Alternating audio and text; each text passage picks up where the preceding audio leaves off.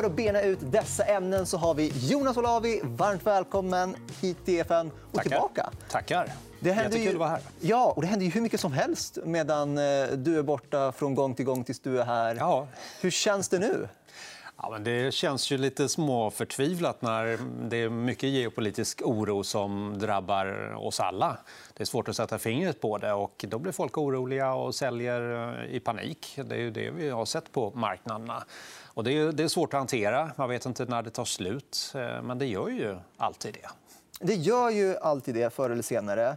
Eh, sen brukar man inte säga att även under krigstider, under de allra hårdaste krigstiderna så brukar börsen ändå gå hyfsat trots allt. Ja, absolut. Och tittar man det här aktuella nu med, med Ukraina, vad hände när det var dags för Krim? Det är 2014 vi är tillbaka till. Då, då tog marknaderna nästan ingen notis alls. Så att, eh, vi får väl se. Det, det kommer säkert vara ett efterspel här nu och eh, får vi se vad, hur väst nu möter eh, det som har hänt eh, senast när man då har liksom godkänt de här eh, två regionerna som autonoma. Ehm, men det finns ju fortfarande goda möjligheter att det inte blir en väpnad konflikt, att det trappas upp, då, utan att man tar det på sanktionsnivå, precis som man gjorde i samband med Krim. Då. Och här fick vi en tittarfråga om just det ifall eh, börsen har diskonterat in risken för ett krig. Jag skulle inte säga ett fullskaligt krig. Och, eh, med tanke på talet som Putin eh, gav igår då, så finns det ju ytterligare ambitioner som ställer eh, saken på sin spets. Då. Hur kommer Nato att agera mot ganska tydliga ambitioner att eh, försöka bredda den ryska dominansen? Så att det här är någonting som kan bölja fram och tillbaka under lång tid framöver. Men så länge det inte sker väpnade konflikter så eh, är det någonting som marknaden ändå kan lära sig leva med. Men vi har ju redan innan detta haft lite av en energikris i Europa. Och eh, sanktioner mot Ryssland det kan ju slå hårt mot Ryssland. Men det kan också slå hårt mot Europa då vi är rätt beroende av rysk gas. Eh, hur kan energisidan påverkas och i slutändan också verkstad och annat som behöver energi? Jag tror inte man gör så att eh, man går så pass hårt fram så att man stänger ute dem från Swift-systemet. För hur ska vi betala för energin? Och det är ju liksom trumfkortet eh, hos Putin. Ehm, det kommer han inte att spela bort. utan ehm, Vi har ju heller inte råd i nuvarande situation att eh, liksom stänga av den tillförseln. Så där måste man hitta en lösning. och eh, Då får man hitta på sanktioner på andra plan då, än att då stänga ute dem från Swift vilket då omöjliggör betalningar. Då får man ju åka med en kista med pengar och lämna över. Så nu får jag gas tillbaka. Det, det blir helt otympligt. Man kan lösa det med, med guld. De har stora guldreserver.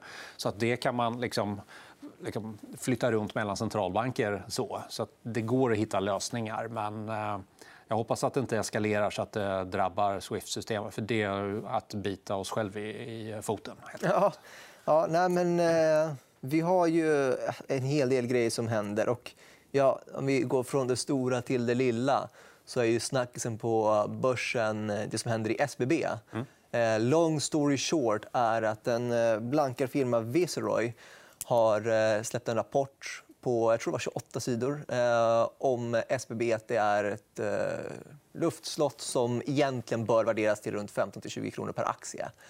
Och det är en ganska stor nedsida från dagens kursnivåer. Du som sitter på lite SBB-aktier, hur, eh, hur tänker du kring det här?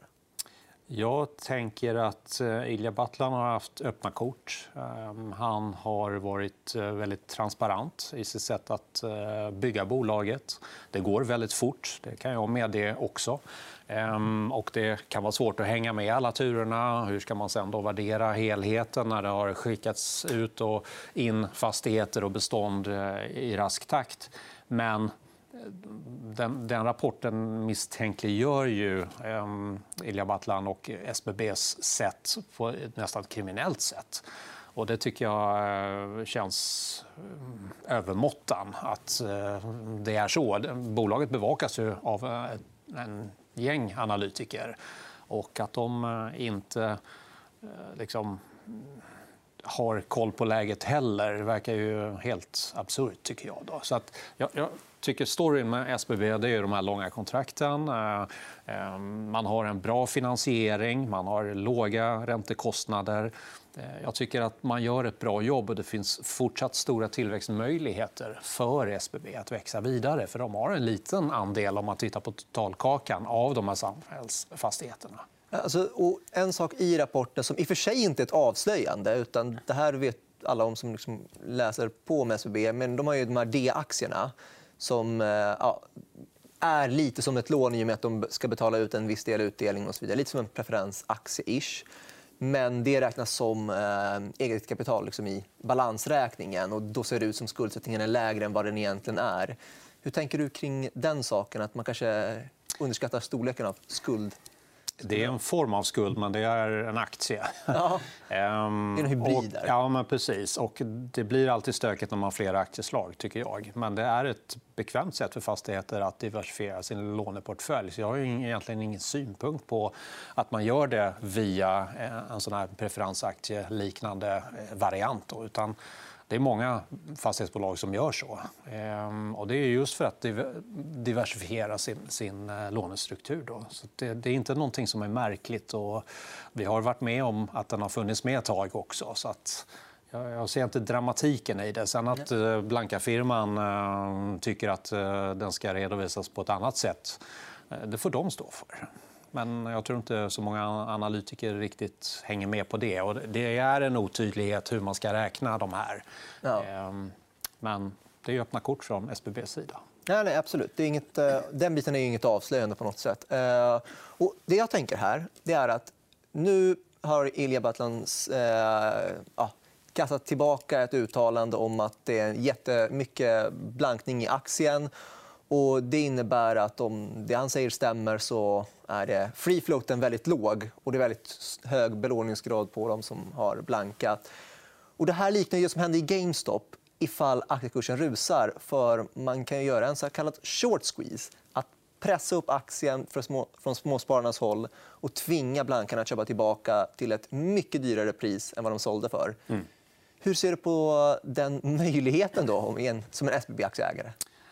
Rent mekaniskt så äh, ligger det ju mycket i den analysen att det utgör en risk för blankarna här att de blir squeezade, att det blir eh, en köpräd i eh, bolaget. Och aktien har ju tappat mycket sen årsskiftet. här. Så att, äh, det beror lite grann på var de har liksom, tagit sina positioner, hur stressade de är. För De tycker ju säkert fortfarande att den här rapporten är helt fantastisk. och liksom, nu, nu har vi möjlighet att slå ner på ett bolag här. Men Nej, risken är att det blir en short squeeze och att aktien eh, återhämtar sig med, med snabb takt i så fall. Ja, det är det... någonting jag hoppas på i alla fall som aktieägare. Och, eh, men jag antar också att det någonstans också, om man är långsiktig så blir det ju kanske en möjlighet att sälja av och sen köpa tillbaka lite senare efter short squeezen. Men vill man vara långsiktig och inte hålla på med det där så är det bara ett brus däremellan. Ja, exakt. Och, eh, jag tycker man ska inte bara välja ett bolag. Ehm, SBB passar bra i en långsiktig portfölj. Det är ett eh, bolag som eh, kommer att ha den snabbaste substansvärdestillväxten av alla fastighetsbolag. Och det säger ju någonting om ambitionen. Ehm, så tror man på den visionen så eh, tycker jag man ska vara trygg i att eh, Ilja kommer att fortsätta bygga bolagsvärde. Och vad är det du tycker är mest intressant med SBB när vi väljer aktieslag? Är det B eller D-aktien? Jag ehm, handlar i B-aktien. B-aktien. Ja. All right. Och eh, då går vi vidare till det ja, kanske mest frågade efter Ryssland och eh, SBB. Och då har vi frågor... Ja, vi kan ta Mikael Reinholdssons fråga. Eh, ja, men svagt sentiment. Var ska man placera sina pengar? Ja... Och nu behöver du inte säga aktie för aktie för aktie. utan Nej, precis. Lite jag har med min lista här på 74 ja, bolag. Nej, men, eh, det beror ju på när man behöver pengarna. Mycket, många bolag har blivit väsentligt billigare här under turbulensen. Och jag tycker att eh, som konjunkturen ser ut Eh, så finns det fog för att ha en ganska optimistisk syn. Jag tycker inte man behöver ändra synen som man hade under förra året till dagens situation. Men om man tittar på vad som håller på att evolvera, då, till exempel att centralbankerna höjer sina räntor, då, normaliserar för att få lite tillbaka mm, liksom handlingskraftiga möjligheter när det väl viker ner igen. Ja, då kan man ju tänka sig att bankerna gynnas i en sådan miljö. Eh, det blir bättre räntenetto helt enkelt. Eh, affärsmodellen funkar bättre. Sen har vi också en eh, situation när, vi har haft datachip som inte har kunnat levereras. Och bland annat då fordonsindustrin har varit väldigt drabbad. De har inte kunnat sälja på den höga efterfrågan som trots allt finns. Så man får vänta länge på en ny bil och så vidare. Och de har sålt sina premiummodeller, fokuserat på dem. Då. Men nu håller man ju på att jobba ikapp eh, den här chipbristen. Och det är klart att då kommer de ju komma ner även i de lite mer billigare eh, bilarna också. Så att där kan man ju tänka sig att det, det flowet som fordon och framförallt av bilaktier Ehm, borde kunna ha en sån miljö ser ganska gynnsamma ut. Så då har man två stycken så grupper. Då. Banker skulle kunna vara intressant. Eh, fordonsaktier skulle kunna vara intressant. Jag har flera stycken. Jag har eh, Mercedes-Benz, jag har BMW, jag har eh, Volvo Cars, jag har till och med Tesla Aha. i eh, min eh, fond här. Så att lite högt och lågt. Då. Och de europeiska biltillverkarna de är otroligt lågt värderade. De handlas ju på P kanske 6, 7, 8 någonstans. Du har Volvo Cars någonstans uppe på 12, 13 men Volvo Cars har bättre tillväxtförutsättningar. Det är ett mindre märke helt enkelt. Och sen Tesla, det får man ha den uppfattningen som man vill. Det är ju jättehögt värderat men där är ju tillväxten väldigt, väldigt hög. Så att liksom, man kan ju välja lite grann risknivå där också. Men du är inte orolig för att det är en överkapitaliserad eh, marknad med bilar? Det känns som det finns hur många bilmärken som helst som ska in och bråka egentligen om samma segment, elbilsmarknaden. Och där vi kinesiska aktörer som är nya där som ska de ta marknadsandelar. Du har ju Toyota kvar som ska börja satsa på elbilar. Mm. Du har Tyskland, Sverige, mm. eh, Ford, General Motors. Kan alla verkligen klara denna trend? Eller, ja. Alla måste klara den här trenden om de ska överleva. Och, eh, alla har planer på att bli eh, mer eller mindre helelektriska inom ett visst antal år. Och till slut så kommer det inte finnas något alternativ för dig och mig när vi ska köpa en bil. utan Det blir en elbil. Det finns inget annat att välja på. Ehm, tidigare har man kanske varit orolig för eh, liksom, hur långt man kan köra med dem. Och I takt med att laddstationer och hela den infrastrukturen byggs ut så underlättar ju det för oss. Och bilarna blir smartare och smartare och eh, batterierna blir bättre och bättre. Så det är klart att vi, vi kommer ju att liksom, ha en utbytesprocess. Samt vilka som blir vinnare. På ett kort perspektiv är inte det eh, liksom en, en, stor poäng att försöka gissa. utan Alla har säkert sin egen roll. Och varför skulle det inte finnas alla de som är biltillverkare nu, de, de kommer att ha sina grupper och eh, liksom vara gillade av vissa grupper av människor. Då. Som älskar Teslor, andra eh, gillar Volvobilar och så vidare. Så det kommer att fortsätta. Ja, och du sa faktiskt att det här är på lång sikt och så vidare. Ja. Men på kort sikt, man kan ju inte förundras över den här leverantörsproblemen som har. Att det tar jättelång tid för de här biltillverkarna att få ihop det. Jag var faktiskt på Hyundai för inte så länge sedan och frågade när eh, deras nya Ioniq 5, när kan man få den? Mm. Och sa, ja, men till sommaren. Mm. Vilken sommar? Nästa, 2023. Helt seriöst. Mm. Eh, och det innebär ju att det är enorma leveranstider som mm. måste slå på resultatet i år.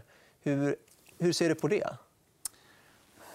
Ja, slår det på resultatet? Jag tror att eh, vi kommer att bygga ikapp det. Och tittar man på chiptillverkarna och framförallt de som är inriktade mot fordonsindustrin så adderar de kapacitet. De kör liksom i full skift eh, för att hinna med att leverera. Så de har ju också en fantastisk så att säga, intjäningsperiod nu. Mm. Ehm, det är en cyklialitet i det här, men efterfrågan är så stor. Och Det är inte bara fordon, utan äh, liksom, vi omger oss ju med allt mer elektriska produkter i våra hem, smarta hem och så vidare. Det blir smartare på jobbet och så vidare. Så att efterfrågan kommer ju vara mångårig. Då. Så chiptillverkarna kommer tjäna bra med pengar.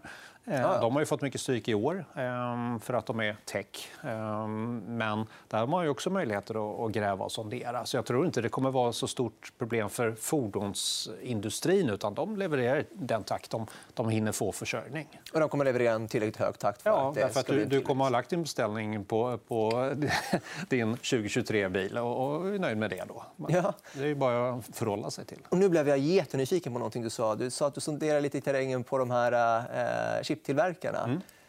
mm. har gått ner. De har ju en enorm, enorm eh, ja, vad ska man säga, eh, demand side. Alltså, efterfrågan är ju obegränsad, ja. så gott som. Hur ser du på de bolagen? Finns det något du tittar Jag tycker de är superintressanta och jag har investerat i flera olika. Ehm, ASML som har 100% marknadsandel på eh, sin tillverkningsmaskin. 170 ton tunga maskiner och de kommer sälja 56 stycken i år. De får inte sälja till Kina, har jänkarna tyckt. Ehm, så det gör de inte, men de säljer för allt det går. Då. Och orderstocken är ju fylld många år framåt. Då. Global Foundries till exempel är ett bolag som gör chippen. En sån fabrik. Eh, Taiwan Semiconductor är det största.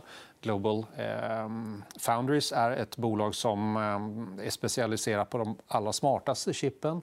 Och de har eh, kontrakt som är mångåriga. Ehm, de har liksom orderboken fylld två år framåt. Ehm, och de här avtalen är ofta liksom 5, 6, 7, 8 år. Och det är de allra största chiptillverkarna som behöver de här chippen som då lägger dem på de här foundries, de här ehm, eh, fabrikerna då, som, som gör chippen. Det eh, finns massor då. Eh, Ja, vi har Nvidia som är starka inom spelindustrin då, med sina spelprocessorer. Ehm, också en väldigt stark efterfrågan. Ehm, används bland annat då i, när man minar eh, bitcoins också trots att man inte behöver just deras variant. Men man behöver en hög beräkningshastighet. Ehm, så det har de speciella chip för. Ehm, ja, det finns massor att välja på. så att jag tycker definitivt man ska in och grotta lite grann där. Vi har inte riktigt någon bra liksom något starkt bolag i, i Norden och Sverige. Då. Det finns Nordic Semiconductor i, i Norge, men ja, det finns inte så mycket mer att välja Nej. på. Utan man måste vända sig utom, utomlands. Då. Och vi har många på kontinenten. Då. Många i Frankrike, många i Nederländerna och eh, ett gäng i USA också som är intressant. Men är det inte lite tacksamt då att det är några få aktörer som äger typ hela marknaden? Så att det är inte så jättesvårt att identifiera de här. Nej, exakt. Så ASML har ju 100 marknadsandel. Ja, är en ganska bra marknadsandel. Det är en väldigt bra marknadsandel. Och det gäller ju att köpa de här monopolisterna som har en, en, eh, liksom en så en stor konkurrensfördel. Därför att ska du sätta upp en ny fabrik det kostar åtskilliga miljarder dollar bara för att få upp en, en fabrik som, som funkar som du kan göra chip i. Intel håller på att försöka bygga ikapp med sin struktur. De köpte nyligen ett, ett sånt här Global Foundries-bolag eh, för att då skynda på sin egen eh, uppbyggnadsprocess. där. Så att den kommer vara mångårig, den eh, intjäningspucken. Ja. Och, um, om jag får tolka att du är positiv till Volvo Cars, bland annat som du pratade om innan. Det är ju svensk verkstad. Mm. Det finns ju andra verkstadsbolag här i Sverige som är kanske då intressanta. ABB tänker jag på är mm. som vi sällan pratar om här i EFN-marknaden. Men det är ett väldigt stort bolag på börsen. Som man kanske borde prata om oftare. Ja, men definitivt. Och där tycker jag också, det är ett av mina favoritbolag och ett av mina största innehav i min fond. Så att där tror jag också på aktieägarvänliga fortsatta eh, stordåd från, från eh, ledningen. Och och, eh, vad har vi mer? Jag har Sandvik också som jag köpte in på rapporten. Jag tyckte den var bra. Eh, och när jag tittar på Sandviks rapport under många år tillbaka så är det alltid någonting jag hänger upp mig på. Nej, det där var inte bra. Ja. Men den här gången hittar jag inga så säga, problem. Så att där, där passar jag på att köpa lite grann. Och utsikterna ser bra ut för Sandvik också. Så det är väl de mer verkstadstunga av de svenska bolagen som jag har. Då.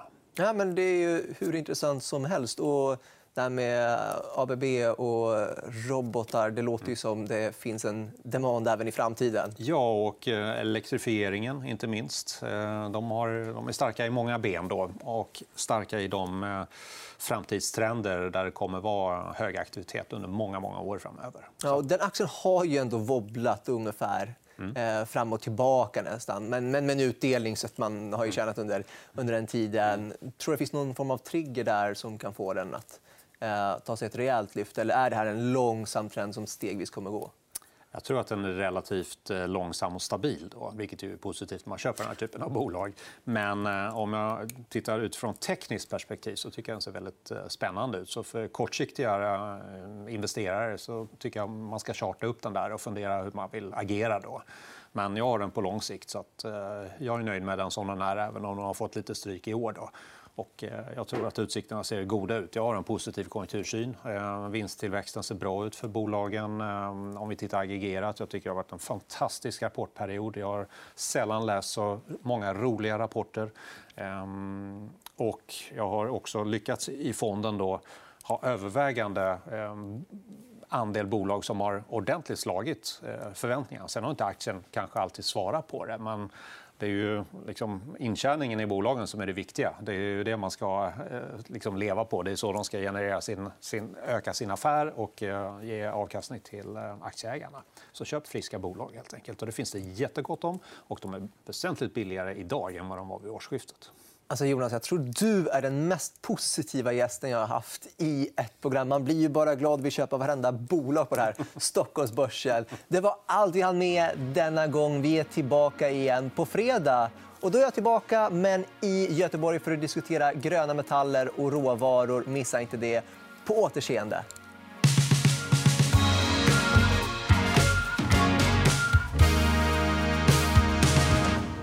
Du har lyssnat på EFN Marknad en podd av EFN Ekonomikanalen. Mer om ekonomi och aktier finns på efn.se.